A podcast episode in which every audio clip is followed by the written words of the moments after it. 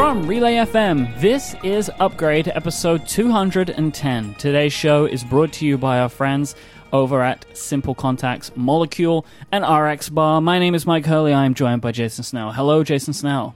Hello, Mike Hurley. Today is the big day. It Big is- day. It is Huge and has day. been the September event, the iPhone event day, and we have a lot to get to. Um, but we Oh. must start the, this show as we start every show with a hashtag Snell Talk question, a question from our audience to kick off this week's show. And this week, it comes from Rick, and Rick wants to know, Jason, what were the best snacks at Apple's event this morning? Rick, let me tell you, here's a pro tip. The at um at the new Apple Park Steve Jobs Theater space, the bathroom the bathroom access is poor. So you can go to the bathroom when you park because you park beneath the um the uh, visitor center. You, there is a bathroom in the weird entry Bureau of Interchange entryway there, but there's only like those are singles, so that's really bad.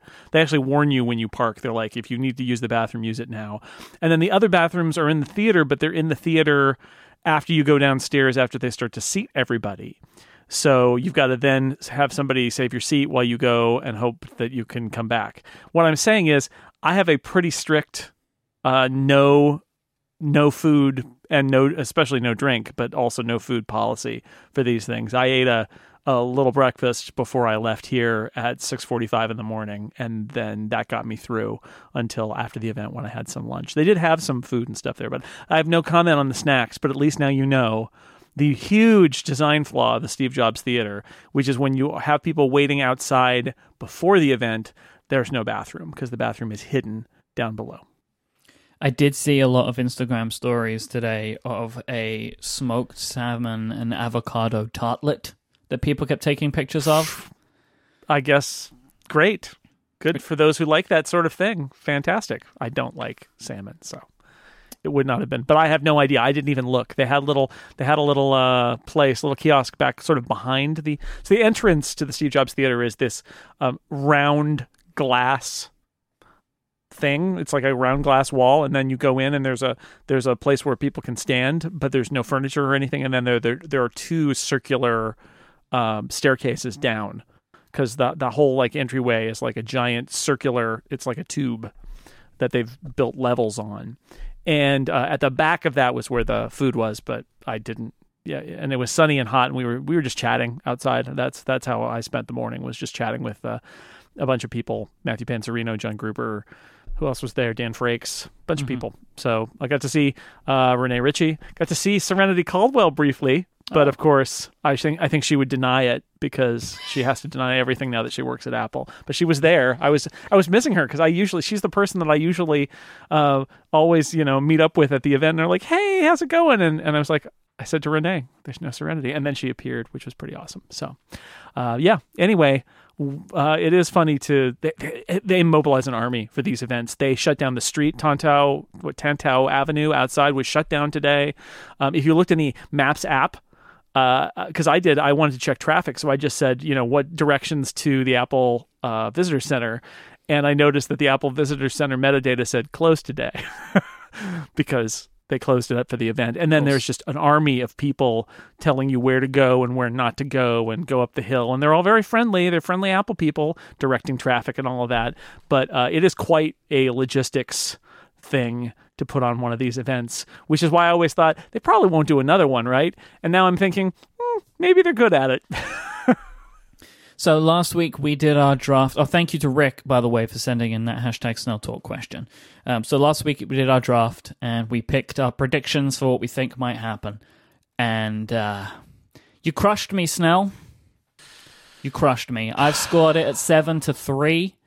Um, you know, Yep. I can run through Agreed. it real quick. Uh, you got watch bands. You got lower end notch iPhone to have color options, updates to iOS. You got a game demo, updates to WatchOS, LCD iPhone less than 999, and Apple Watch 4 thinner than Series 3. Um, so that's seven points for you out of a possible 10. Um, Yep. I got larger screen OLED phone, 1099 or higher. I got an AR app demo and no new iPads. Uh, Tim Cook personally screwed me over within the last like five minutes. you lost two points in the last five minutes of the show. Yep. That was that was the thing. So I was sitting there. I I am going to admit, I had Zach Knox's webpage open on my iPad while I was at the event. Yep, Zach Knox created an incredible uh, interactive scorecard, which I'll put again in the show notes so people. the pacing of this event was slow enough that I had time to score the draft as we went because it was a slower paced event, and um. But I'm sitting there looking at, at these things I haven't touched because I can't touch them until the end, which was like the Mojave not mentioned on stage, Mac not mentioned on stage. And it was a really funny thing because we get to the end of the whole thing because we're not going to take this chronologically. We're gonna we're gonna jump around and prioritize this. Um, the end when they're done, like they're literally, and that's the Tim Cook is back. And he's like the iPhone and the Apple Watch. That's what this event has all been about. And then he was like, now I want to mention the HomePod and Mojave. Yep, just yeah, what- just what? and that was boom gone. So I'm really bummed out about this because I because like my problem was I knew I knew it was over for me by like Thursday because a bunch of things started coming out. Like the naming of products started leaking out right? And then I knew I was done because I had two points wrapped in on product naming right? Like so I knew I wasn't going to get it um, so it was a shame I I really wanted to win but you have again for the third consecutive time taken the win for the September event. Um, As it stands right now, Jason cannot lose this year. At worst, he will tie if there's going to be one more event because we now Right. stand at March event was Jason's, WWDC was mine, and the September event was now Jason. So congratulations, Jason Snell.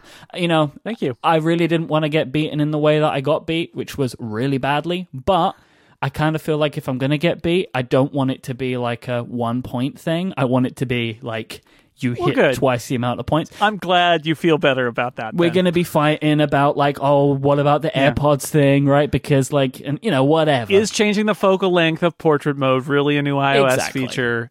We don't need to quibble about it. you won, you did it. I'm glad you picked AR app demo and not uh, and, and didn't and I didn't say AR games don't count because it was an AR game. But there was I was the, in the demo section. I was like, oh, okay, that one's for me. Oh, oh, there's Mike's. You know, it was Mm-hmm. it was pretty good. Maybe there'll be another chance. Maybe I can at least bring it up to a tie for the year. We'll find out. So we should actually get to that. Let's talk Yeah. about what was missing from this event today. So I, I think it is not too surprising. I wrote a piece yesterday on Six Colors where I said, you know, logically, I got to say there's no iPads and no Macs at this event because there have been no leaks about them. Like there have been general leaks, but like the detailed leaks that are about the event, the stuff that we've uh, been listening to since uh, August 28th, I think, when that first uh, Guilherme Rambo where he just guessed the string of the URL of images on Apple's website. Um, all of that stuff included Mac or included uh, iPhones and watches, but nothing else. And so that really should have been that was the strongest signal. And, I, and what I wrote was, but I'm still hoping. You know, it's the wish Yeah. casting thing. It's the same reason I picked the iPads and the low cost MacBook is kind of like I want that to be there.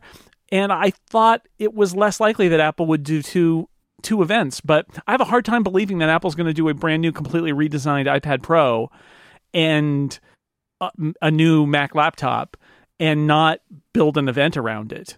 So they didn't get mentioned. So I think I I would guess that there will be a late October event, but we'll have to see.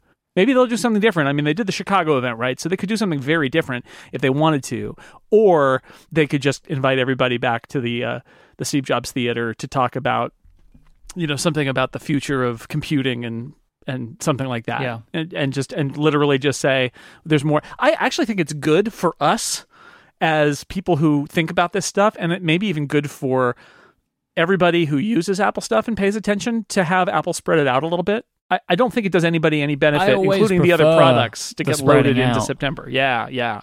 But when I have a broken iPad, I want I know, the products, you know, sooner rather than later. So I'm going to take a guess here.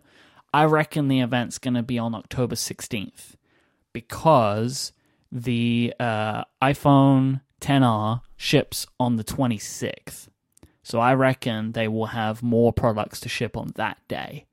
Um, so Could they be. would do a week bef- an event the week beforehand, have pre-orders on the end of that week. That would be if I was going to like pluck a date out of the air. that's when I would uh, pick that for a month from now. Mm-hmm. And and I, that, the only question is like the turnaround. Like, can they put together a whole other keynote presentation in in four weeks? And do they want to do that? Pr- traditionally, in the past, it's been more like six weeks. But At least we'll some of that stuff could have been in the presentation up until like a month ago, right? So, like, you know, there is a version of a presentation which has iPads in it, and they just decided to hold them or whatever. We don't know, but we'll see. We'll see. Um, there was no mention of AirPower or anything related to uh, Qi charging for the AirPods. Funnily enough, Apple didn't even mention Qi charging on the new phones at all. Yeah, they it was a bullet point in a slide. So if we had drafted it, it would have counted. But it was never spoken. They never talked about how convenient and great wireless charging is. They did that last year. This year it's just a bullet point on the slide. And now it is, we'll get into it, but it is on all of them. That was a question people had. It's like, well, will the will the lower cost phone be uh, you know, will it have like an aluminum back and all that? And the answer is no. It has a glass back and it does wireless charging. It is it is in m- most ways the exact same phone as the other uh, as the other iPhones that were announced today. It is very possible that that product is gone. The AirPower. We will just not see it. Oh yeah, yeah. Has it has it been disappeared? It's possible. It's not on the website anymore, except on the AirPods uh, page. Yeah, and no AirPods update. Yeah, well, the yeah, I was I, I was surprised about that one. I thought that it would do something, but but yeah, it seems that uh, it is unknown. There's a lot of unknown about AirPower right now, which is very peculiar. It maybe seems like maybe Apple bit off a little bit more than they could chew on that one. Is what I'm going to say. All right, so uh, let me give you some little pieces of information. We've got a couple of little bits, a couple of things that have happened since the event before we dig into the iPhones. I can't wait to hear this because, of course, I went to the event and then I drove home, and mm-hmm. so I don't know anything. And I li- I didn't even check Twitter or anything. I have no idea what people have been talking about for the last hour and a half. That where they've gleaned things from the website or from people who are reporting from the scene who got a some sort of a tidbit that I did not get. So tell me, Mike, what happened at the event I just went to that I missed? Well, there are lots of little details that we'll talk about throughout the rest of the episode, but a couple right up front. So the iPhone SE and the iPhone 10, they are no longer sold. Um, Yeah. And Apple's website states that they will be available authorized resellers. So yeah. they're gone. So that's that's they're in the chain, but they're Mm-hmm. no longer being sold direct from Apple, and then they will presumably just die. There is a more expensive version of Apple Care in the US called Apple Care Theft and Loss now, where you get up to two years of technical support and hardware coverage, plus accidental damage coverage, theft coverage, and loss coverage. Right. This a- answers the question of like, well, why do I pay for Apple Care if you won't cover my damage or you won't cover if my phone gets stolen? And the answer is, well, we got a new level of Apple Care for that now. It's really great for a services company to have a more expensive version of another service that they do because you can buy it with and without theft and loss. This is another way for Apple to throw an extra hundred dollars or two onto the top of an iPhone sale. Um, there is a HomePod software update that will be shipping next week. Will brings with it finally multiple timer support. Um, and also phone calls and Find My iPhone, and they called out uh, official support for uh, shortcuts as well. Yeah, that was nice. That is nice. Yeah, iOS and WatchOS will be shipping on Monday, so they're going to be Yeah. shipping on the 17th, and Mojave will be shipping on the 24th.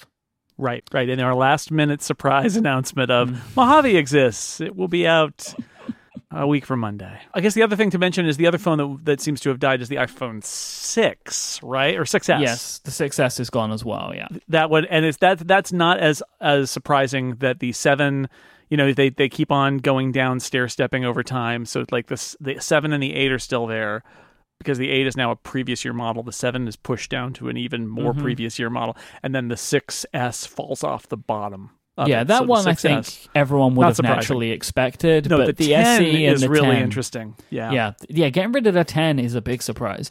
But when we talk about the the lineup, I think it kind of makes sense when you look at it I now. yeah, I I agree. I I that was my theory all along with the name. When I was saying that I thought the name would just be iPhone 10 and they'd have different models of iPhone 10, I was wrapping in that the implication that they wouldn't keep selling the iPhone 10. That they would just be like, that's last year's model, and now we... so they they didn't do that naming wise, but they did do it where like the iPhone 10 is an iPhone that sold for a year and is gone. Like that's it, it's mm-hmm. gone. Wacky. Yeah. All right, Jason, this episode is brought to you, and not just to you, to everyone, by RX Bar. RX Bar are whole food protein bars with simple, real ingredients. They believe in being totally transparent, which is why all of the core ingredients are listed right there on the front of the packet. They're real ingredients that you'll recognize as well. They have egg whites for protein, dates to bind, nuts for texture, and other delicious ingredients like unsweetened chocolate, real mm. fruit, and spices, mm. like and sea salt and cinnamon, all these beautiful mm. things. Whether you like sweet or savory, chocolate or fruit, there's definitely an RX bar for you. They come in 14 delicious flavors like peanut butter and berries, coconut chocolate, Peanut blueberry. butter. Oh, Peanut butter Are chocolate. we going to talk about peanut butter? You're in, you like the peanut butter ones, huh? I thought this was suddenly an RX bar draft. Sorry about that. Which is your favorite then, Jason Snell? peanut butter is pretty great, and the Yeah. peanut butter chocolate is also pretty great. Those were, I think, my two favorites. I also liked the chocolate chip, peanut butter and chocolate. Put those in things, and I will be happy. They taste good. Like I mean, I know you enjoy them, but like they they like they you like them. Yeah, they taste really good. They don't. They taste natural, which they are, not artificial flavors or anything like that. They taste good. And as somebody who works at home, I have this issue sometimes where there isn't food in the house and it's Yep. lunchtime, and I'm like, what do I get? Like, I don't, my I can't even think about making lunch or going and getting lunch because I haven't eaten, and um and they're all gone. I mean, I I really uh I I got a box of them and I was eating them for that very reason, and they were great. RX bars are gluten free, soy free, and dairy free, and they have no bad stuff, no artificial colors, flavors, preservatives, or fillers. They are great for having that snack at the office, like Jason said, right? When you can't even conceive of having lunch. Uh, they're great for breakfast on the go. You can throw them in your bag for when you're traveling, or maybe even for a pre or post workout snack. Try them out for yourself right now, and you can get 25% off your first order if you go to rxbar.com slash upgrade and use the promo code upgrade at checkout. That is rxbar.com slash upgrade and the promo code upgrade for 25% off your first order, which is a great discount. Our thanks to RX Bar for their support of this show and Relay FM. So let's start with the iPhone, shall we? Um, I Oh, want to yes. I want to kick off talking about the product naming. This has been a thing that we've been focusing on a lot recently. Um, there have been a lot of avenues that we thought Apple could go down, and I would probably hazard a guess to say that the avenue they ended up going down is one that I don't think either of us would have expected. We have the iPhone 10s, the iPhone 10s Max, and the iPhone 10R. Now these are the names. How do you feel about them? Oh boy. Um, I don't. I don't love them. Neither I get what I get what they're doing. Here's here's the thing. So, uh, here's it's like I have to settle down. This is like um Princess Bride. It's like uh let me explain. No, there is too much. Let me sum up. I think what this suggests is that last year when they decided what to name this thing, they weren't thinking ahead. Because the big problem is not tacking an S on. Right? They've been doing that for ages. They've been doing that since the iPhone 3GS, where they famously styled it one way and then styled it a different way. And we asked Phil Schiller what it stood for, and he said it stood for speed. And then they said it didn't stand for anything, but they had already said it stood for speed. Who knows, right? Yeah. But S has been like the half marker for the iPhone. Okay, that's fine. But when they decide to use the Roman numeral for the iPhone 10, they were getting in really shaky ground because what you're doing is you're asking people to read the first letter they see as a Roman numeral and the second letter they see as a letter. And that is not good, right? Now they're styling it, I noticed, very much in the classic Apple S iPhone style where it's smaller and in a box.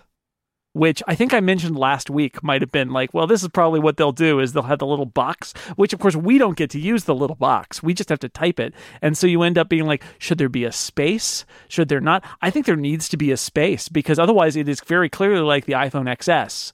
Um, whereas if you le- leave the space, maybe there's space for your brain to flip over between 10 and 10s. So that's weird. Going from plus to max is also a little bit weird. Although I did notice the Droid Max, which is a phone that actually existed, had two X's. Yeah. Apple showing a great deal of restraint here. Just the one X. They went with three X's. M A triple X. There is already an X with the 10, right? Yeah. So technically there are two X's in that name, but they're not together. So that's good. And then there's the R, which do we know what it stands for? No, Does it- it, it stand doesn't- for anything? It's really cool. I can't get my head around the R. I can't. I cannot get my head around uh, 10R. And here's the thing, Jason. I had to give. I had to really work hard to not say X, right? iPhone X. Like I had to work really hard on that. right. I know I'm going to fail with this because you're putting two letters next to each other. Like I can't help know. it. When I see it, I see XS Max and XR, and like Apple's website is all over the place because where they can, they use that little box, but where they can't, they just have a capital letter next to the other one. It's it is They, and a special like span tag or something. It's super weird. Um, and and again, it would be solved if they had just not used the Roman numeral, right? yeah. 10s with one zero spelled out. Not not a problem to say 10s. Like, oh, I get it. The iPhone 10s, like the like the like the 6s. I get it. But instead, it's the X 10. I mean, or S, like they S. could have just decided to call it the iPhone X, like, and gotten off numbers and gone to They letters. could have done that too, right? But they didn't do that. So, not thinking ahead. What they've done is pick the two worst options, really. Um, and I will say, I don't like Macs. I I, I know you prefer iPads. This is the this is part of the oh, you mean me. Macs, not Macs? Because Apple makes Macs, and now they also make Macs. I think it is really peculiar for a company that makes a product called the Mac to release a phone that's got the word Macs at the end. Like it just it almost feels like nobody said it out loud. It's very peculiar. But like okay, so the idea of Macs just uh, in the thought of oh, I'll just call my phone Max is kind of cute, right? My phone has a name now. My phone's name is Max. But I don't. I, I I feel like that these names are very peculiar. I cannot fathom R. I don't know what like because it comes before S, but that doesn't make any sense, right? Because eh, I'm very. I, I find it all very peculiar. But this is this is. I mean, any longtime Apple fan will know. They make sometimes seemingly very peculiar decisions with their marketing, but Apple's marketing on the whole is very good, so you kind of got to give them the benefit of the doubt. It feels weird right now, but in two months' time, we'll be very used to it, and then it's not going to be uh, a, a thing anymore. And we're gonna, you know, I will call the 10s Max just we will just call it the Max. It'll be the the Max, right? Like Yep. the Plus, um, and 10R. I, I mean, I don't know. I don't know. I don't. With 10s, 10R, we'll just have to get used to it.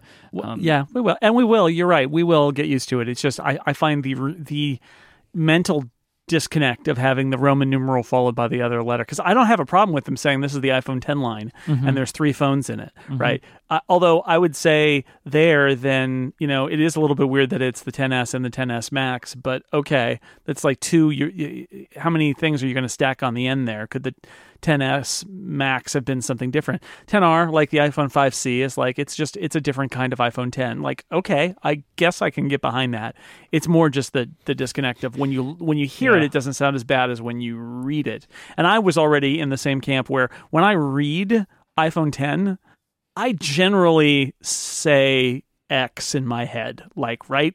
Mm-hmm. I, I don't, I never converted to just saying, thinking 10. I always think X and then try for podcast to say 10, right? This just makes it that much worse. So I don't know. I think they painted themselves in a corner. I think that that's the, that's the, the end story here. I fear for them next year. I don't even. Well, I mean, I, at this point, the good news, Mike. the good news is next year, Spinal Tap is back on the table. Yeah. So sure is. All right, let's talk about the 10s and the 10s Max. Do you consider these to be standard S revision phones? Like, so they've got all of the things you'd presume. They have faster processors, better cameras, Face ID is faster, there's more storage, 512 gigabyte storage, and there's a new color.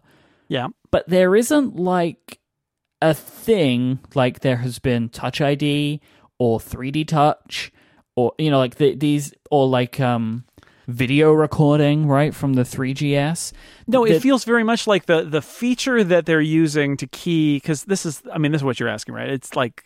What is that feature that you're like, aha, it's not just faster processor, it's also this other feature.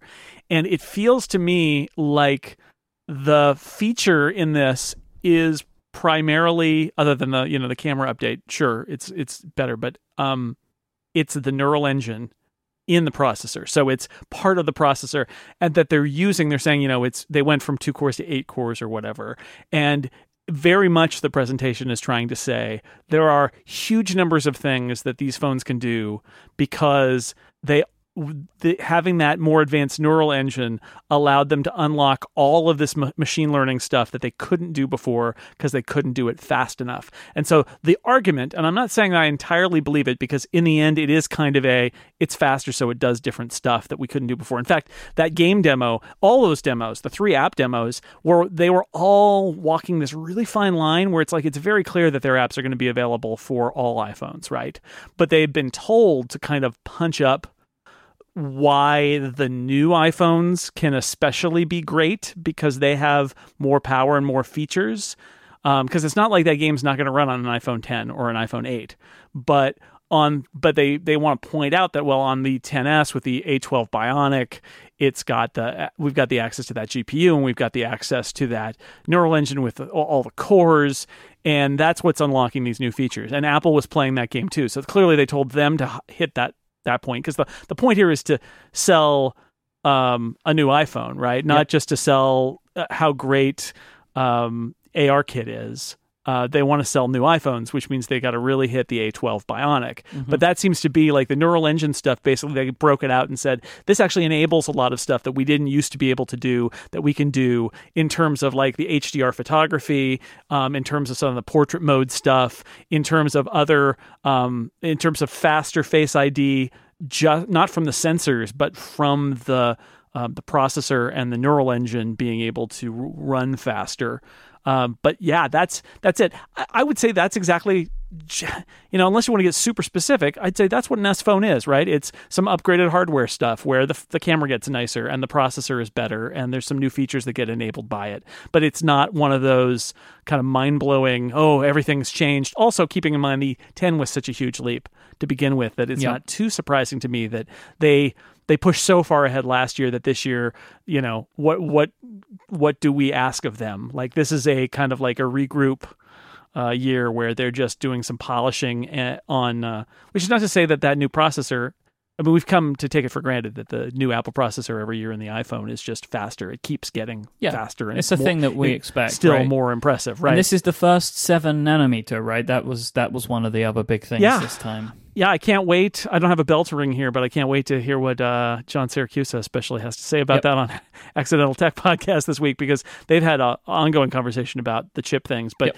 yep. it has been known, I think, for a little while now that Apple was using a fab that was going to be able to give them a seven nanometer process thing, and it's and Apple boasted about it on stage that here we are with the first seven nanometer uh, smartphone chip, I think, or commercially available consumer product deployed, whatever. It's it's a it's a thing for them to crow about and um, it is just like the Bionic because they kept the same name, right? The the so nobody on Connected won that bet. Yeah, that was really strange to me that they've been giving them new names every year and then kept the same name. This is why. This is why. So the Fusion, um, I think internally, and I think it's been borne out now. Those names aren't just empty marketing; they have a meaning. And Fusion, the idea there was they had two banks of cores in the A10 Fusion, there were two banks of cores. There were the high performance cores, and there were the uh, the the low the low power cores, and they switched back and forth. And the idea there was a fusion of two sets of cores, right? One right. that was powerful and one that was uh, energy sipping. Mm-hmm. The Bionic, the whole idea was it's bionic. It's up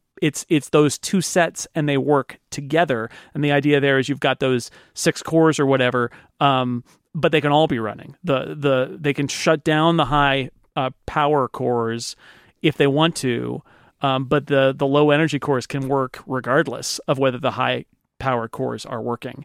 And now, given that they call this A12 Bionic, I think that's basically what they're saying is no, Bionic means what it means, which is how we have those cores in there and how they all work together.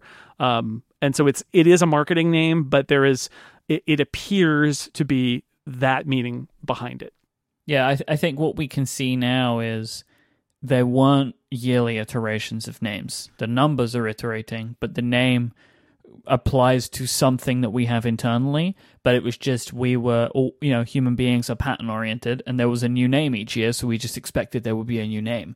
But that that right. seems to be not the case. I was very confused for a little bit. I was like, "Hang on a second, is there no new chip?" Like I was really like I couldn't I couldn't remember what number we were on, but I knew the name. And so I was like, I was scratching my head a little bit. But Jason, I have, uh, I, I, have been sitting here and thinking, I think I might have two, but two, uh, two things that the S stands for this year. Okay. Uh, one is is sim because these iPhones they get dual SIM support. Um, all of the iPhones now have an eSIM embedded in them, so you can set up a new line. So you can put a SIM card in them.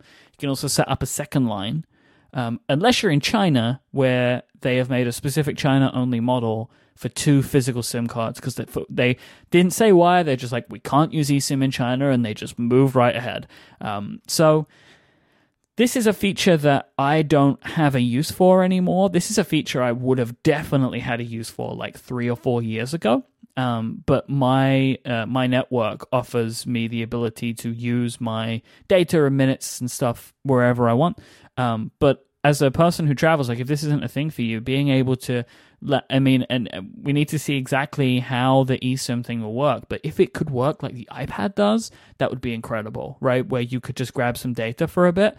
And one of the carriers that they put on the screen was a carrier called GigSky, who does offer this for the iPad. Uh-huh. Right, GigSky, you can just sign up for 30 days and get some data on your iPad.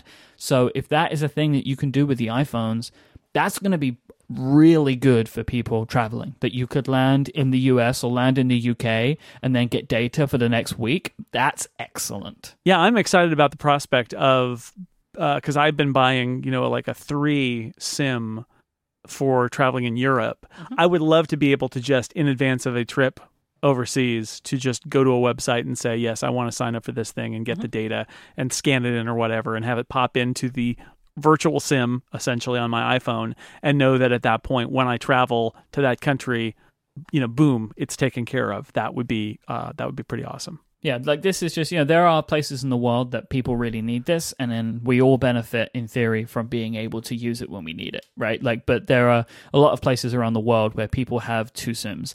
And I know a lot of my friends who have work phones and personal phones, and now they wouldn't need that in theory, right? Because they, there could maybe be a way to do it for data purposes they might but not for like calling purposes yeah i'm not entirely sure yeah. how all of it works like when i get to the uk do i turn off the data on my one sim but leave the phone part on so that i can still get texts or calls or something there's there's some details to be worked out there but it's it's uh it's pretty interesting yeah, I'm. There is a question in the chat room. I don't know this. I'll ask you. If not, I'll find it out. The iPhone uh, 10R does it have dual SIM as well? I think it does. I think it does. I think there is actually very little that the 10R doesn't have. Yes. There are some very specific things, right? It's got a different screen. It's only got one camera on the back. Um, it's LCD and not OLED. Uh, but there are lots of things that are just the same, including the processor and the wireless charging, and I believe the dual, the eSIM thing. I believe it does. It has it. Dual SIM, nano SIM, and eSIM. Yeah, the dual SIM, the physical dual SIM, is only on the 10s Max in China. Like, there's one model where they're going to do physically right. two SIMs in the in the phone, but everywhere else you just get the eSIM. And the, the there, you know, the 10R has more in common with the 10s phones than it doesn't. So we'll come back to what you were saying um, uh, a moment ago about like what the 10R has compared to the other in a second. But I did want to say like the other thing that, and I think like I, I'm I'm I'm being coy with like saying oh I have a name for it. The other name is size. But I think when we look back on this year in a few years' time, we will classify this as the the time when Apple brought out three phones of different sizes that were all new. Yes. Right, like that. That is this year. Now, I understand. I mean, I, I know I noticed a few, quite a few people um, with the ask upgrade questions that we'll do at the end of the show were writing and saying, "Oh, this was a boring year, a snooze year."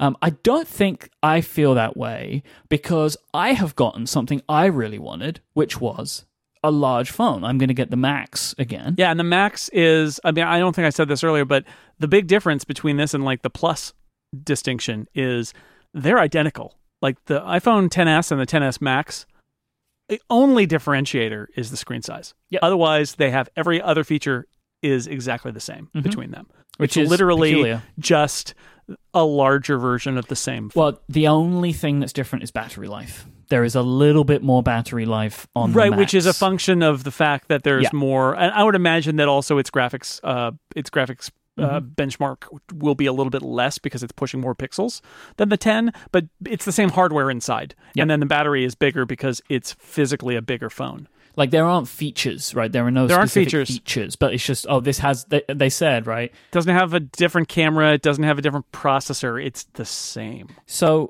the other thing, the other size, right, is the the R, the 10R.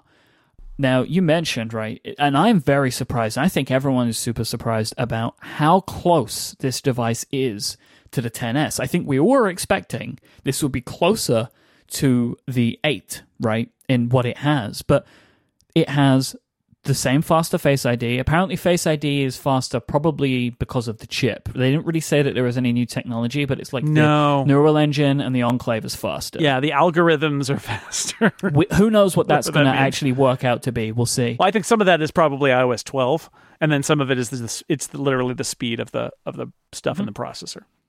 So the Bionic chip uh, has wide color, has true tone. It has one camera, but it's the same sensor as the the wide angle lens.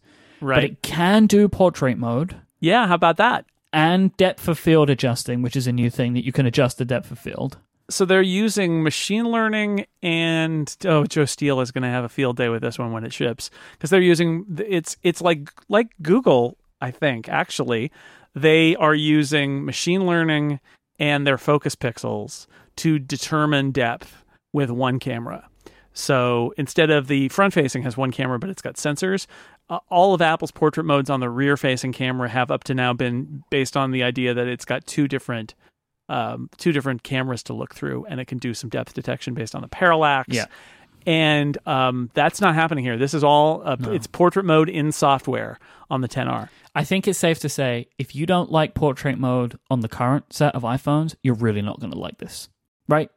Yeah, well, I mean, it's it's it's even more artificial than Yes. that. Now, that said, I'm not convinced that we aren't headed for a world where you will be able to do immaculate portrait photography with a single camera based entirely on Well, software. I believe But we're so not there because yet. Google Google's Pixel po- portrait stuff does Yeah. tend to perform much better than Apple's, and they only have one camera. And Yeah. Oh, the exactly. Pixel Three is due out in like a month, and I guarantee you that thing will have one camera because Google have nailed that. They know how to yeah, do it. Yeah, I'm just saying, you know, somebody who's very, got a trained eye like Joe Steele will be able to circle things in orange and red and say Mm-hmm. like, no, this doesn't work. But um, but it's getting better all the time, and the more machine learning stuff that you throw at it, which they can with the A12, then the better it's going to be. I've been very impressed with the the way that portrait photos have been improved in iOS 12.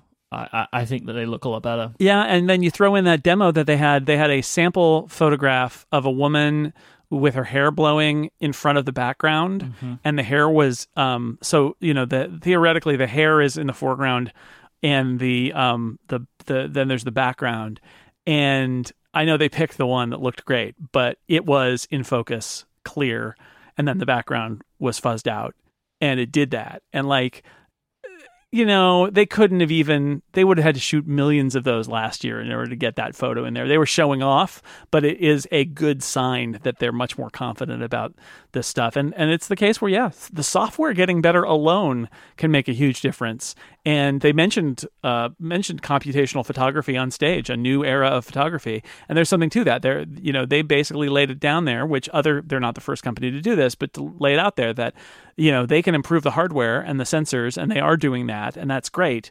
But the other thing you do is you have a lot of really great hardware and software, like the the image single, signal processor, and the fact that it's tied into the uh, the AI stuff, the machine learning uh, stuff in the neural engine, and they've got their smart software sitting on top, and like that's how you get like their description. I really enjoyed their description of how the new smart HDR mode works, where it was uh, very cleverly described as being well, when you take a picture, there's zero fr- sh- there's zero frame lag, there's zero, zero lag from the shutter. Um, but when you think you're taking one picture, we actually take four. Pause. And actually, we're also taking secondary interframes shot at a different exposure for highlight detail. Pause. And we're also shooting a longer exposure to get shadow detail. Pause. And then all of that is analyzed and merged together simultaneously in a process that can take up to a trillion operations per photo in order to capture this image and have it look the best. And it's like, you know, Apple's not the only company doing this by a long shot, but um, they do have a lot of great technology and smart developers. And I'm glad that they made that point that like every time you take today, when you take a smartphone photo, you know, you're not just getting a JPEG dumped from the sensor.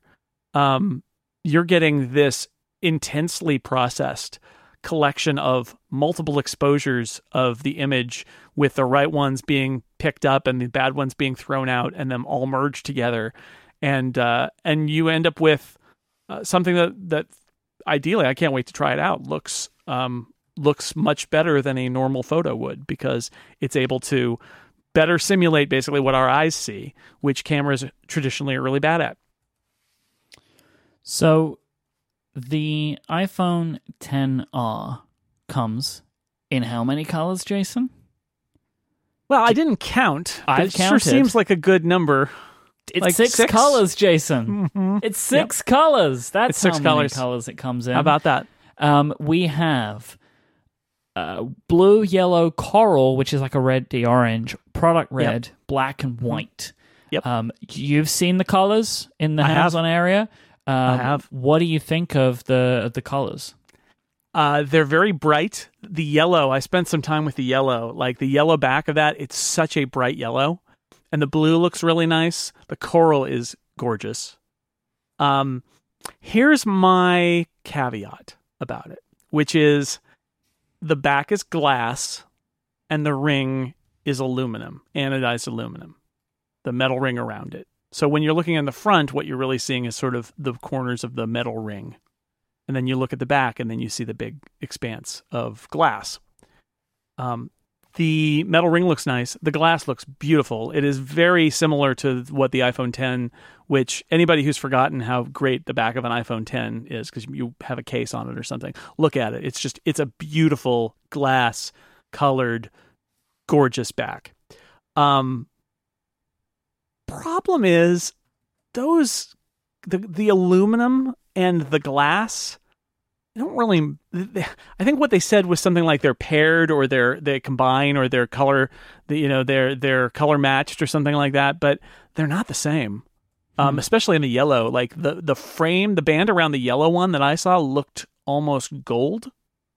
And the back is like banana yellow. It's the, the super vibrant yellow and so I think that's a question is that I'm not sure um, people who who care about this sort of thing are going to love it only because they're not, you know, it's a little bit of a mismatch because the color you're going to get on an anodized aluminum surface and the color you get on that super shiny glass back are not the same um, in large part. They're they're not quite the same.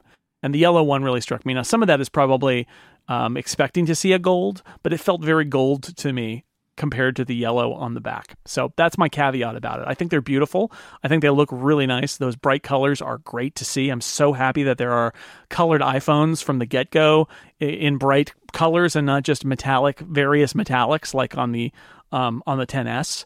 But um, just just a warning.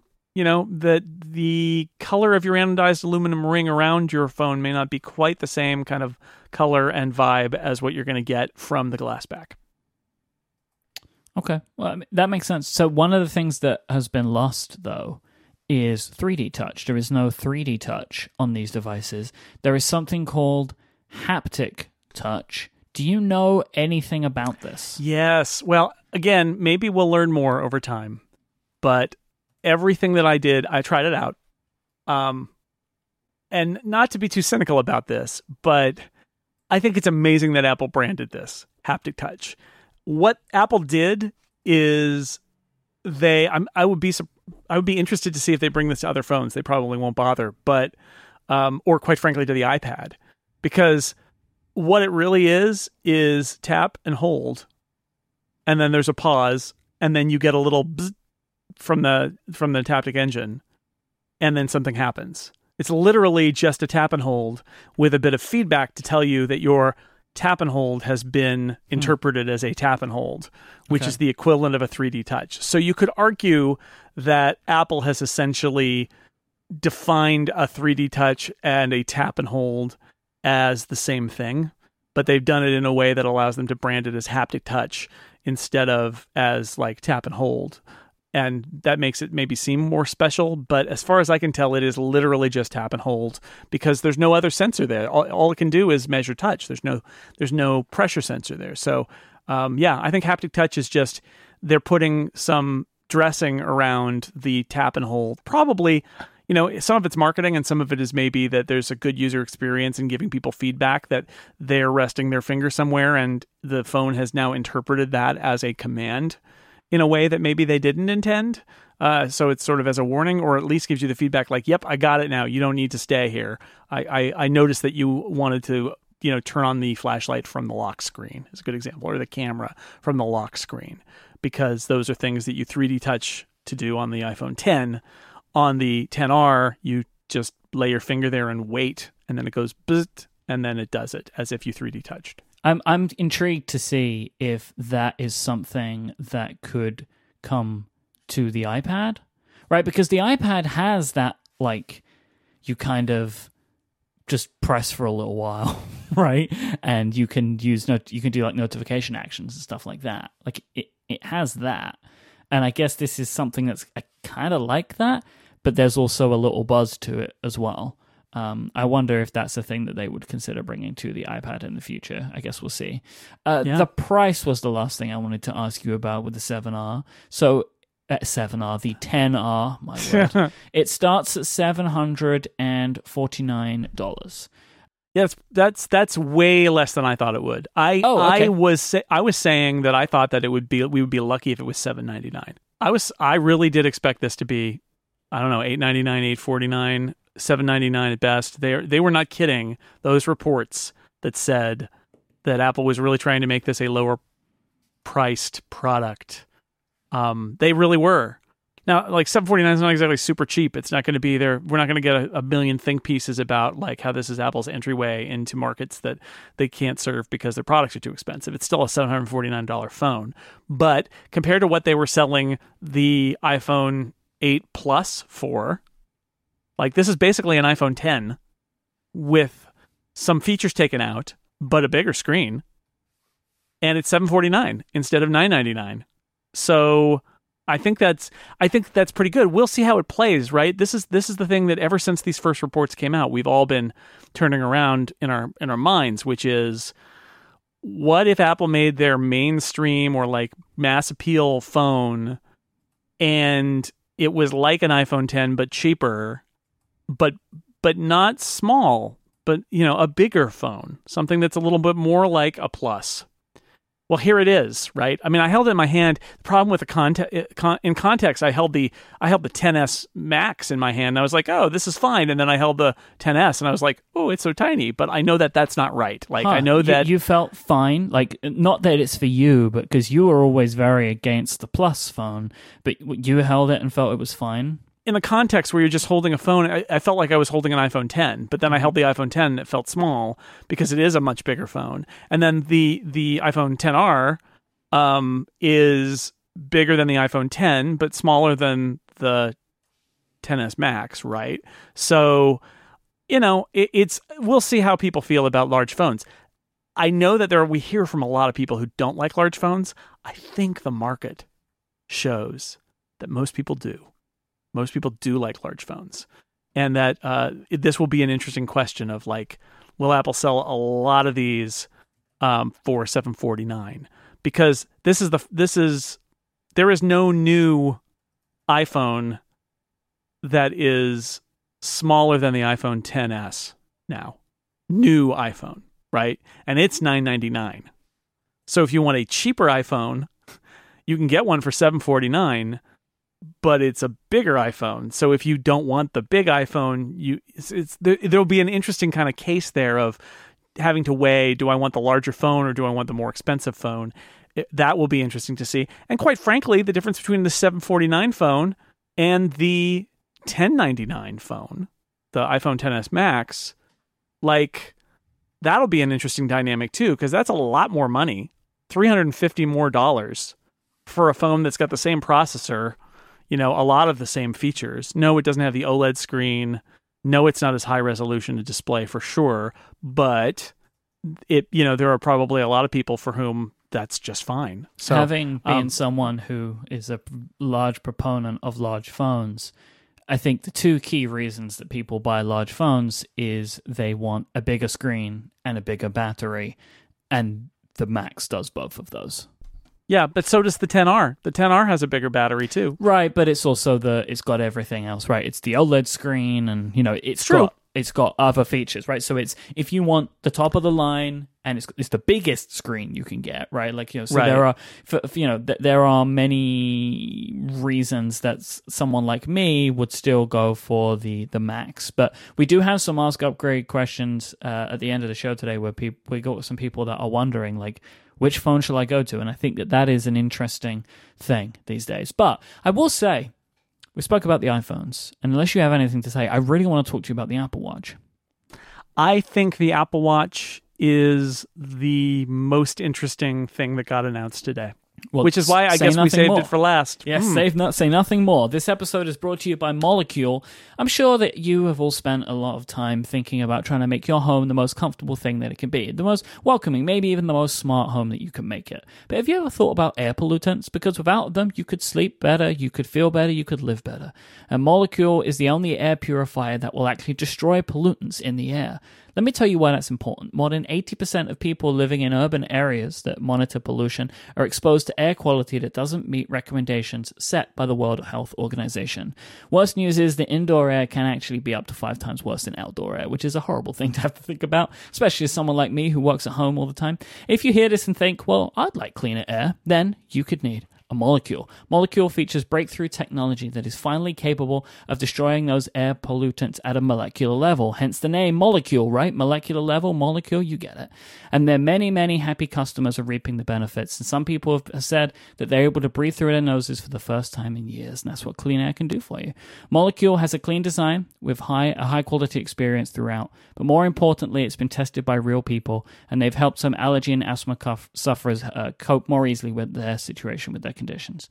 The Molekule Air Purifier is whisper quiet, energy efficient, made for rooms of all sizes. It's portable and connected. You can control Molekule using its touchscreen display or remotely using their iPhone or Android app. You need to go and take a look at the Molekule Air Purifier to see what it can do for you and see how great looking this thing is. Head to molekule.com, that's molecule with a K, so M O L E K U L E dot com. Take a look right now, and when you make your first order, use the code UPGRADE for $75 off. That's upgrade for $75 off at molekule.com. Our thanks to Molekule for their support of this show and Relay FM. So, would you say then that the Apple Watch Series 4, which features pretty significant updates in design, functionality, and software, is maybe the more interesting thing that happened today? I actually had, was asked by an Apple employee, like, so, so which did you uh, were you more excited about, the Apple Watch or the iPhone? And I said, Apple Watch. I, I was more excited by the Apple Watch for sure. So there, the product imagery that I've seen, and you've actually seen them, so you can attest to this. It looks like a really different design. Like the the overall kind of, um, you know, if you were to turn the screen off and look at it, it might look similar, but with the screen on, it looks very different. Yeah, it is. Um, well, it doesn't even look that similar with the screen off. It is. Okay. It is taller, right? Like it's taller. It's thinner, which is why I got a point in the draft for that. It's Mhm. not wider, uh, which is means all the watch bands work, which I also got a point for in the draft. Anyway, but it is taller, which is interesting, and that's the dimension that they measure. Well, they are actually so they are they are taller and they are wider, but they've just made it all work. Yeah, yeah, it is. It is slightly wider, but the volume is less because they made it thinner, Yeah. and that is the dimension that's really going to gain you. And also, it's actually kind of a little more curved uh, down at the at the edges. Um, so that that is you can see it's not quite the same. If you've been looking at an Apple Watch on your wrist for the last few years, you can see that it's not quite the same. And then the screen is fascinating too. So it is 1.5 to 2 millimeters bigger in dimensions, either wide or tall, depending Right. on the right. Like so, it's kind of all over. That isn't the whole story. The corners are also kind of more rounded down. They're actually some, saving some room there. Mhm. And then the screen itself is not rectangular anymore. It's got rounded corners Yep. As well. It looks closer to square than than it used to as well. Like it's it's a very interesting look. Um, the the actual model sizes have changed, right? So it's gone from Yes. 38 and 42 to 40 and 44 in millimeters. Um, and that's the dimension that is across your wrist is Yes. the dimension that's measured there. So when I say it's taller, I'm sort of saying if you're holding it in front of your face, looking at it, then um, if it, it- you know that that dimension, which is the width of your wrist, is uh, is expanded by by two millimeters. So I will But say as well because this is this is where it gets a little it's it's a tad confusing because yes that is what they're, they're measuring, but with these ones the same as the last ones, the actual height of the product is also that too. So they are the 40 millimeter is 40 millimeters tall and the 44 is 44 tall, and that was the same with the previous. The 38 was 38.6 millimeters tall and the 42 was wacky. 42 and a half. So it's just it's just for whatever reason, whatever way that this stuff works out, they're the kind of the dimensions. So it's shaped a little bit differently. Yep. not just not just different the volume is reduced but it's a little bit different even though the bands all work together um the screen is as edge to edge as they could get like to the point where you can actually sort of see it gets right to the border in those corners and they're curved and that's right as the glass is also curving so it's you know it is um it is you get that feeling like every little tiny bit of the space of that watch face is available space. Okay. Yeah, the screen is 30% larger in volume, which is a wildly large figure, isn't it, when you think about it? Like, that just seems like, how could you make it 30% bigger without making the thing that much bigger? It's, it's, it's really wild. But it's using the volume better, right? Like, it's using the available space way, way better. Um, did you play around with the the with WatchOS five on this thing? Because they they mentioned they made kind of an offhand remark, or they they mentioned it a couple of times without going into too much detail about the fact that like they've effectively redesigned everything to fit this better. Yeah, it it's hard to tell. Like I wanted to see how the new complications and stuff work, and I I, I was stopped immediately by the guy Huh. in the demo area. Yeah, okay. who was like, no, no. And I get the practicality of it is he didn't want me to mess up the complications that he then has to demo for the rest of the hour to everybody else who's there. Like I get it, but um, so I, but I didn't get to spend a lot of time. I did. Uh, I mean, clearly there are new layouts for everything. Um, you know, wherever you go, you are seeing stuff. Try to fill that space, and this is the the well, you know. It's the first time since the beginning that we haven't had just the two sizes right because there was always a larger layout and a smaller layout. But now these are two new layouts that are a little bit larger still. Did you try the new digital crown? Because it features uh, taptic feedback now, right? I tried it, but um, whatever mode I was in, I wasn't actually getting the the feedback. So I don't Okay. have I don't have the haptic feedback to report. But the idea there is that yeah, as you're flip, flicking it, it should actually be. They said they redesigned the whole crown, even though it looks the same. They redesigned it, and it's funny that there were all those rumors about it being like a non-moving crown because that's absolutely not true. It is you can still move it and feel it, but it is giving you haptics to basically give you more feedback as you spin the wheel, like how many sort of ticks you're you're spinning that wheel as you spin it. Um, but it felt perfectly normal to me in the context where you know I was I was spinning that crown around, but I Mhm. wasn't feeling any of the the, the haptics. So this this new digital crown brings with it, coupled with a new sensor on the back, because they've also redesigned the back to include some new sensors, which Right. will allow you to perform an echocardiogram on yourself, which is bonkers. Like that is that's huge, right? Like I, I, you know, we were talking on on uh, kind of our draft picks episode about like, oh, we don't think we're gonna they're gonna add new sensors to this thing, right? We didn't think there would be new sensors specifically, um, because we just like, oh, what else would you measure? But like they've already been measuring heart stuff, but I don't know if we would have expected that. Oh, they're gonna they're gonna add the ability for you to perform an ECG on yourself. Yeah, It's it's really this is really big. Yeah, it is. It's um it's a, the first big new health sensor feature and we we keep hearing rumors that the um that Apple's testing new health sensors. Um one of the challenges is it's a medical sensor, so you need approval. and Apple not only said that they're they're getting FDA approval for this, but that the president of the American Heart Association came out on stage mm-hmm. to say this is a this is great, you know, basically. Um, so that's pretty fascinating. And the idea, I'm sure, in the days to come, we're going to get think pieces from uh, cardiologists about how people shouldn't get too excited about this, or you know, it's not going to be a very good electrocardiogram, or you know, all of those sorts of things. But on its face, it seems to be the idea here is.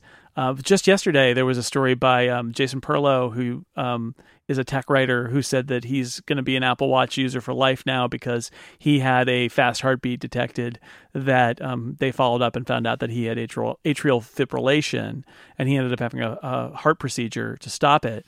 Um, the idea here is that the electrocardiogram will be able to much more accurately say, we think you know we think you may be an AFib, and you can send that data your, to your cardiologist. Also, if your cardiologist wants you to you know take an electrocardiogram every so often, you could do it right from your Apple Watch and then just pass that on to them. That's kind of interesting instead of going in for a you know for a, an appointment somewhere to have it measured. So there's that. It, it, will be interesting to see how that how that goes. They also adjusted the heart sensor so that it also can do low heartbeats, which is mm-hmm. interesting because mm-hmm. that's another another sign. So yeah, it's it's a little interesting bit of engineering. Their challenge is how do we get a sensor in that actually does something and works and yet fits in this very, very tiny space? And it turns out the answer was an electrocardiogram is something that they could do and wire it to the crown. So you can sit there and touch the crown with your finger and it's touching your skin with the uh, electrodes on the bottom. And using that circuit, it can uh, do uh, an ECG on you. It is a shame, you know, as these things go. Uh, it's US only for a while because they've got FDA approval. They have that, right. so they can they can launch it and it's out there.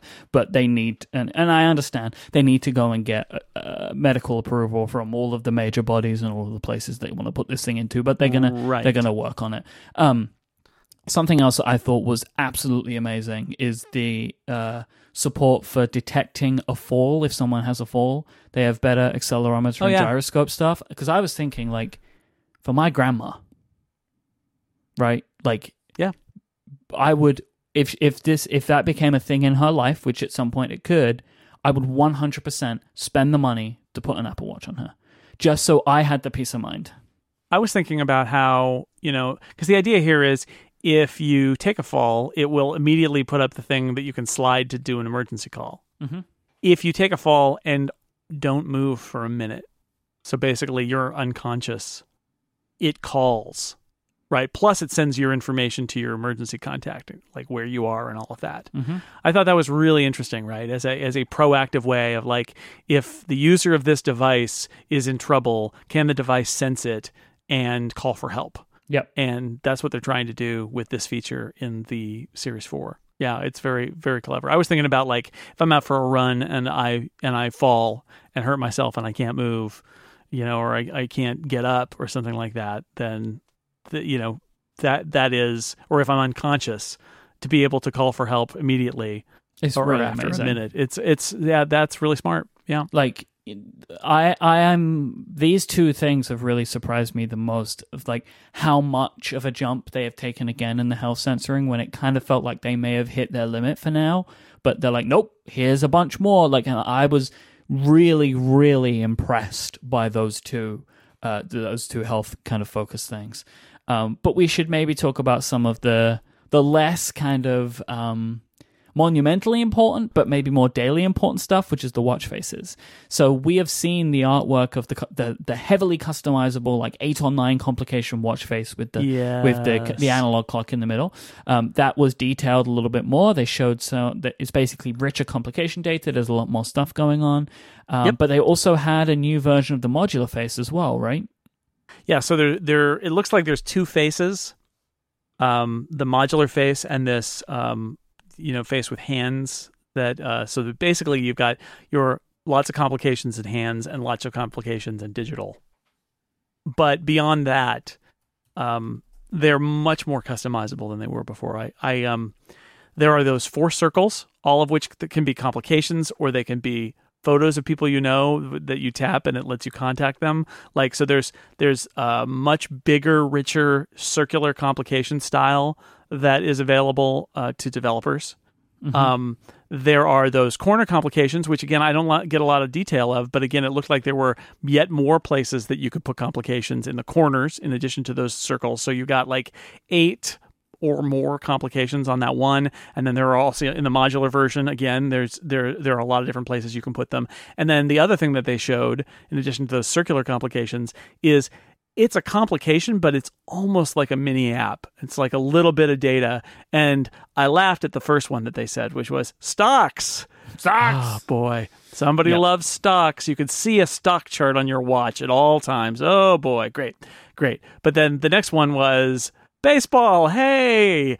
Um, I ran into a guy from Major League Baseball before the session. I was like, oh, they really like to use you guys on stage, don't they? And there it was. There was a baseball line score showing. So a, a big horizontal space where an app can put a bunch of data if it Yep. wants to.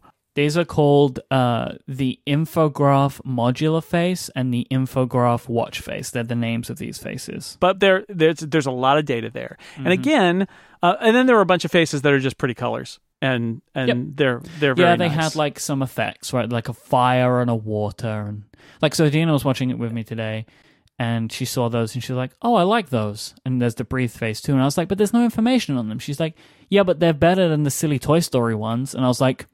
Good point. Yeah. Right? I was like, yes, It takes- that is a good and that's the point here is it takes all kinds right Yep. like the breathe face is hands and the thing that's going to remind you to calm down and breathe Mhm. or you can get one of these uh, just completely information overload faces and that's great because different people want different things out of their apple watch and um, when that story broke with the image and a bunch of the deve- the uh, designers that that you and I know started rolling their eyes about just how many complications were on that watch face. My comment was, "You don't have to use it, Yeah. but I'm excited about it." right? I mean, that's everybody's got an opinion. if I am electing to wear a computer on my wrist, I want it to have access to the most amount of information that it can possibly have Right. and show it to me. Because otherwise, what's the point? And if that's not your bag, then that's great. But like, I want more. I want. I always want more information on my Apple Watch face than is there. Always have always done. So yes, please more. And then if you want just a like a pretty kind of like wind face with hands and like blowy wind of colors or something, great, great. That it, they have that too. You can have that one. I want the one with all the complications on it. So uh, one thing's worth noting for the sizes, and this is obvious when you think about it, but I, I've had a bunch of people ask me, so I'll clear it up. So the sizes have gone from 38 to 40 and 42 to 44. The watch straps, the bands are compatible, but only in the same class. So if Right. you want to go from 42 to 40, none of your bands will fit. The 40 and 38 share bands, the 42 and the 44 share bands. Good one. That's a good FAQ. Just something to to bear it. You just you just got to bear that in mind, Uh-huh. uh, because I know that there will be a lot of people that will want to go from forty two to forty, and they'll- you would probably get a lot out of that. But just understand that you'll be starting again with the bands, and it is interesting that like I can't seem to find on Apple's website like watch bands in sizes that aren't forty and forty four anymore, unless you buy a Series three. I think they've basically decided that that's what they're going to call their watch bands now, but they're compatible with the old one, so it's fine. Oh yeah, of course, silly me. I've just walked myself into Right. my own logic just- puzzle. Yeah, Rather the than saying right? this is a 38 and 40, they just That's this is confusing 40. that if you do have a series three, right? It's like, when is it going to fit? I can't Yeah. believe I just explained that and then got myself tied up. If anything, that was a good thing to go through because now nobody can get confused because we've just Hopefully given them that not. information. Um, the there is a new uh, stainless steel, a gold stainless steel, which I think looks awesome, and I'm very Yeah. keen to see how that looks in person because I I bet that would look really good, especially and they do a gold Milanese loop as well now. So I think that's going to be a pretty good look. Um, are you? I mean, I'm I'm naturally assuming that if you were going to get a phone, you would get the the 10s. But you you mentioned like you know you may not want to buy a 10s. You might just wait for the next one. Um, are you keen on buying one of these for yourself? Well, I, I'm going to buy uh, a, a Series 4 watch for my wife Mhm. because she's got a Series 0. Yep. So that's going to happen. Yeah. Will I buy one for myself? We'll see. Um, I I need to write about it, right? Mhm. So it's possible. Um, it's possible that I will just get a um, if I get a loaner from Apple, I can use that for a while, and I know how that is, and then that'll be fine. So we'll see how how it goes. But I'm I'm definitely most the most interested in in this. If I were to buy, if if you said Jason, you can buy one of the things that got announced today, I would absolutely buy the Series Four um, Apple Watch with cellular that's the one I would buy. I think if you can say what are the coolest products, this and the 10R is is cool. Like I'm surprised how much I like that that product. Like yeah, I have been yeah. dooming it in my mind to the fate of the 5C. But I don't think it's going to have that. I think part of the problem with the 5C, it was the colors weren't the problem. The outdated technology was the problem. Exactly. The perception that it was an old phone. Yes. And this is not an old phone it looks like a new phone and it's got the guts of a new phone. And I think yes. this thing is going to sell. It's going to sell well because of that.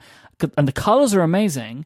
And the Apple Watch looks really cool. Now, look, I do not believe I'm going to buy one of these for myself. Uh, I'm going to be buying one of these to give to my wife, right? Like, I Adina is using a Series Zero. Yeah, so our wives, what's wrong with us? Our wives are using old Apple Watches. Uh, she's perfectly happy with it. I was like, no, this is a this is a thing. I, I want to see what it looks like. I want to get a feel for it, so I can buy it and then it's yours, right? Like I'll play with it for like two days so I can get an idea of it, and then it's all yours. And so like that's something that I'm going to do, and then she can get a, a nice update to her Apple Watch because she does use it and wears it and loves it, right? Every day she uses it, and so this will be a this will be an incredible upgrade for her to but to go from Series Zero to Series Four. Um, oh yeah, that's going to be amazing. Big and it's also you know we saw this in the images but it's really great that they uh, dial back the red on the digital crown for the for the yeah yeah so the, the crown has a ring mm-hmm. and it's black if it's the gps model and it's red if it's the cellular model and that is that ring i think is the contact for the the ecg as well oh, okay. but it's but i think that's the color coding is uh, and yeah that's as somebody who put a space gray dot over my red mm-hmm. uh, cellular dot on my crown, I endorse this plan to not have it be a big red dot on the side of your watch. Yay, good and job. The Series 3 is sticking around at 279, which is a fantastic price, I think, for that. I'm I'm surprised that they are keeping it for that price. But yes, yeah, so you got 399 for the GPS, 499 for the cellular, and uh, they keep in two. I think it's two seventy nine for the uh, the Series Three Apple Watch, which is still going to be around. So yeah, yeah. So Series Three is the survivor this time. That'll be your your and Series Three Apple Watch is pretty good, and that's a that's cut, cut down price for it, right? So that's that's not a bad deal um, either. I, I have given some thought to the fact of like. Um, does Lauren want the Series 4 or does she want the Series 3 for cheaper? But I think not only do I want to get the new watch model, but I think having the bigger screen is going to make a big difference. So I think, I I'm going to go with that one. Yeah. Too. All right, Jason. The upgradians, they've got their questions. Oh boy. And only we can attempt to answer them. That's right. Not a guarantee we will, no but we guarantee. will attempt it. But this episode is brought to you by Simple Contacts. It is great when an app takes a tiresome task and makes it easy for you. Simple Contacts does this by being the easy way to renew your contact lens prescription. With Simple Contacts, you can reorder your contacts from anywhere in just minutes. All you need to do is complete their online self-guided vision test. It takes less than five minutes to do from wherever you are right now. No more doctor's offices, no more waiting rooms. You can order your favorite contacts right from their website or the app, which is the app is really cool to use. And, and uh, I know Jason's used it, and we'll ask him about that in a moment. But once you've done it and taken their test, you'll have all this stuff available to you, and then you can just order them whenever you want. They have all of the lens brands you love with options for astigmatism, multifocal lenses, colored lenses, and more. And you can order exactly what you need right from the palm of your hand whenever is uh, the right time for you. The vision test with simple contacts costs just $20. For comparison, an appointment without insurance insurance could cost you over 200. Simple contacts can save you money and time. But just to let you know, this is not a replacement for your full periodic eye health exam. Simple Contacts is checking that your current prescription, the information you're telling them, still helps you to see 2020, and they renew your lenses based on that prescription. If you need a new prescription or you need to have your eye health examined, Simple Contacts can't do that for you. You still have to go and get that done somewhere else. But Jason, uh, could you just tell me a couple of things about the uh, the, the, the the exam, the, the Simple Contacts I Yeah. test? Well, when we talk about how it's supposed to uh, renew your existing prescription, that's actually what it tests. So there's a video. It's very clever. It uses your your device's camera. You set it up. You walk away from it. It wants you to be, I think, ten feet away, and it actually will use the camera to figure out how far away you are, and it gives you feedback. There's like a little video eye doctor who appears and says, "Nope, now you got to step back. Now you got to," and then when you get to the right distance and you're wearing your contacts, and the idea is there, can you see the eye chart from that distance? Because that verifies that your current prescription is still valid, is still accurate.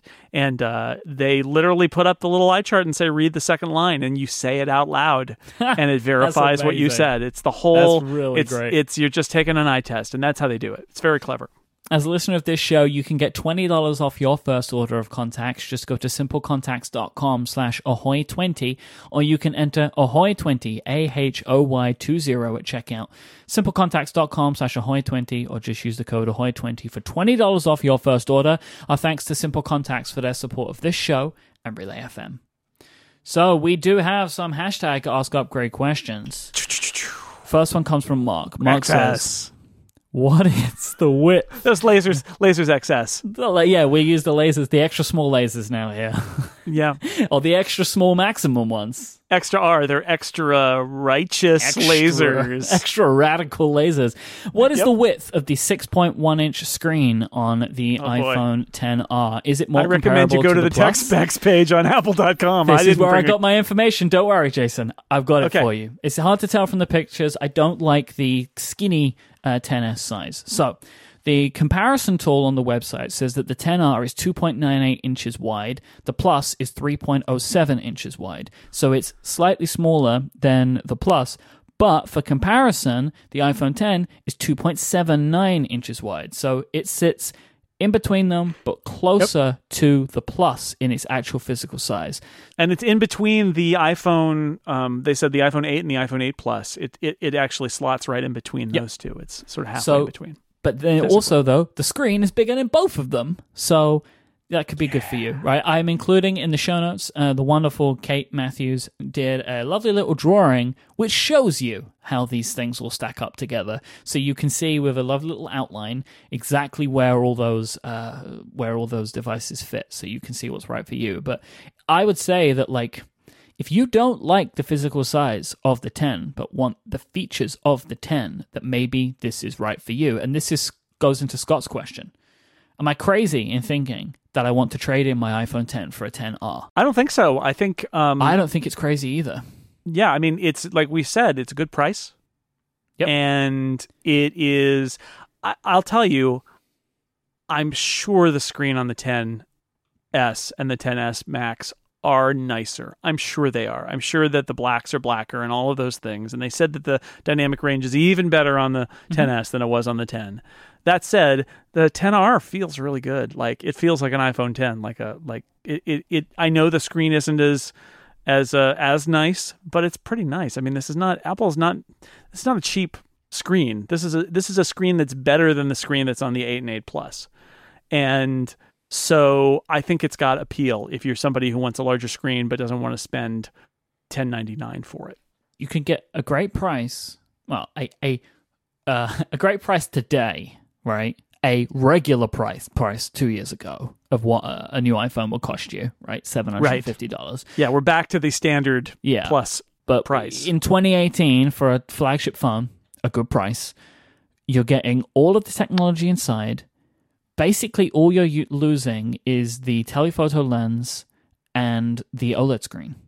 So you know Do you care about those things? That's If you that don't, is your question. and if you also would love a wonderful blue, yellow, or orange phone, right? Then, like, yeah, maybe you should get a 10R. Like, I feel like it kind of like with the Apple Watch, there should be a lot of people that maybe don't pre order on Friday. Like, go to a store and look at these things because you might change your mind about what you want.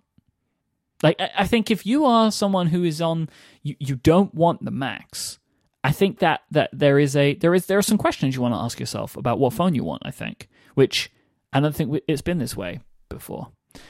Um, Keith wants to know: Are you able to confirm the improvements of Face ID unlocking? Is speed and reliability improved? Now, Um, you can't train your face in the demo room. It's not allowed. And they don't show you anything. Well, I mean, even if they, I, I, they weren't trained for anybody's face, they didn't have a passcode on them, so I I could do nothing.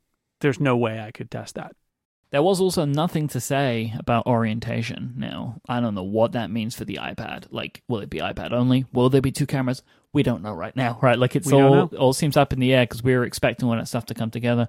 I believe that Apple are true in that they're saying it's faster. I'm keen to see what that actually ends up looking like. Um, Avi has written in, and I feel sorry for Avi. Avi says, I, I've held off on getting AirPods, anticipating an update. Is it worth continuing to wait indefinitely? Now, famous last words. I think you should just get them because if AirPower was close, they would have said. Yeah, AirPower may not exist anymore, as far as we know. Yeah. Um, who knows? I would say the big rumor is that they would have um, always on um, Ahoy Lady. Mm-hmm. Um, and if that's a feature you desperately want, you might want to wait for it. But otherwise, I think the current AirPods are great, and you should just go get them and not worry about it. And if they were imminent, they would have surely been shown off today. Like even in just a oh by the way, Yeah. there's new AirPods, or they would have shown up in the store. Yeah, if there are new AirPods, will they be ready for for the holidays? Maybe, but it may maybe they don't ship until October or November, or Yeah. maybe they're next spring. Who knows? And the likely updates really are like you get always on Siri and may, maybe better battery life, possibly a color. Like, and honestly, AirPods are so awesome. If you get them today and they add those features, you'll be fine because AirPods are great as they are right now. Um, Mike wants to know, along with many other people, will the older watches get the new faces? I don't think so. I don't think so. I think those are faces designed for those for those Bigger sizes screens. of screen. Yeah, that's why. That's the whole premise. They're designed for the edge to edge screen. That's what they're for. I don't think you're going to see those on any other. And even if they fit, I don't think they'd do it because it is a selling point, is a unique selling point of the new models. exactly. Stephen asks, what do you think the delay in bringing the new heart features to Apple Watch uh, outside of the US will mean for sales? I don't think it will mean anything because you'll get the features if you buy the watches whenever it's available. Um, I but I don't really think that many people would make their purchasing decision based just upon this. I feel like you'd have other reasons. Yeah. Right, like I I don't think it's going to be a, a, a difference maker, and it will be a nice thing whenever the watches end up supporting them. Like, but you know, I feel like if you really needed that, you would probably have a different product in your life already. hmm Um, but it will be a nice feature whenever it does happen. Sure. Uh, Will has said, any word on how keyboard cursor works on the iPhone 10R without uh, 3D touch?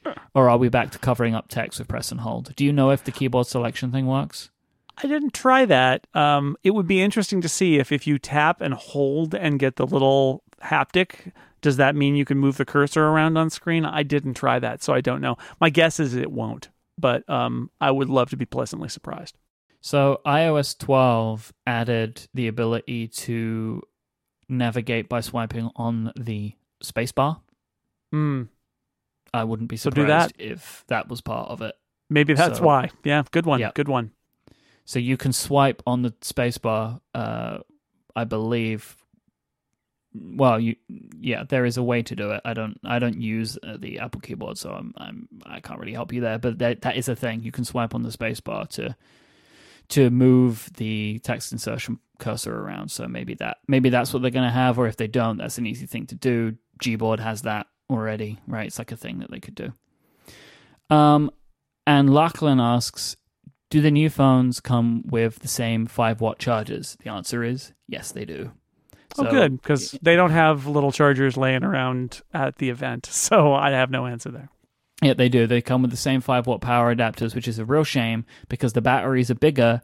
Um, they don't come with any more powerful uh, chargers, which is eh, I, that's frustrating. I think that Apple should maybe bundle something a bit more, bit bit better in there, especially because the 18 watt chargers are, are expensive. Uh, and, they, you know, the, the USB C Lightning cable thing, like all of that stuff, they should they should move to.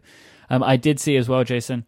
I mean, I personally don't really care about this now, but uh, these phones will not have um, headphone to the lightning lightning to headphone adapters in them.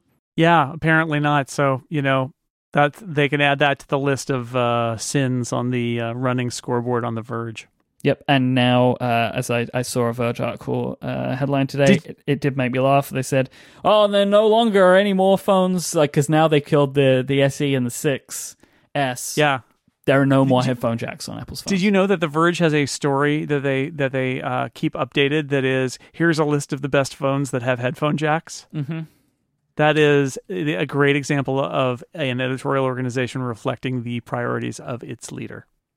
Because Nilay really cares about headphone jacks. Like I understand, like if you care about it, like I get it, but at this point, just like I feel Now, like just wait, just wait though, because if they do away from the headphone jack on the iPad Pro, then you're going to hear me complain about it. All right, then you can keep a, a running article. Yeah, I would. Yes. that, that will be frustrating. Here are the iPads that have headphone jacks. None.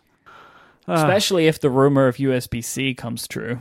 That would make it even weirder. because then I need an adapter to edit a podcast on an airplane, which I'm not going to do with Bluetooth headphones. Um, I need adapters, and then they don't.